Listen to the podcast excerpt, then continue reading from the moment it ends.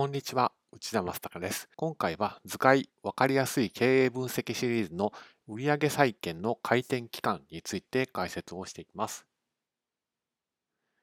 まず分析へ入る前に押さえておきたいポイントから紹介いたします。会社にとって一体何が重要なのかといったところです。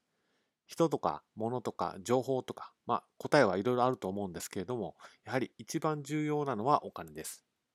一方で日常の取引はどうかというと、代金は後日もらうという掛け取引が主流となっています。ですから、お金を早く回収できた方がいいですし、早く回収できているかどうかっていうのを経営分析で知るっていうのは非常に重要なポイントになってきます。そんな状況を会社の外部から知ることができる分析手法が売上債券の回転期間分析です。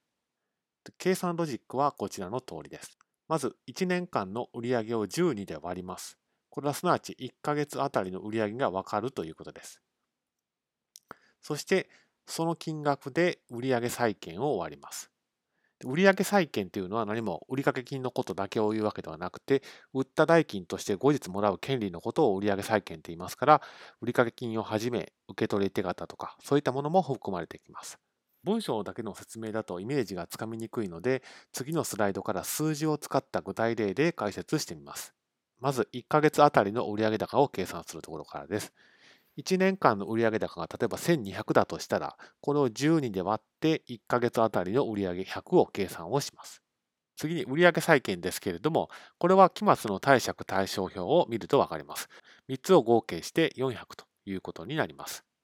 そして、この400を1ヶ月あたりの売上で割ると4ヶ月というふうに数字が出てきます。この4ヶ月をどう評価すればいいのかということですけれども、これは意味としては、売上債券を回収するのには4ヶ月大体かかっていますというのがわかるということです。で、この4ヶ月が長いのか短いのかというのが気になりますけれども、これはま他社とか同業種の一般的な数字と比べると、分析の対象の会社は長いのか短いのかというのがよくわかります。ですので、こういった売上債券の回転期間分析も、ぜひ実務で参考にしていただければというふうに思っています。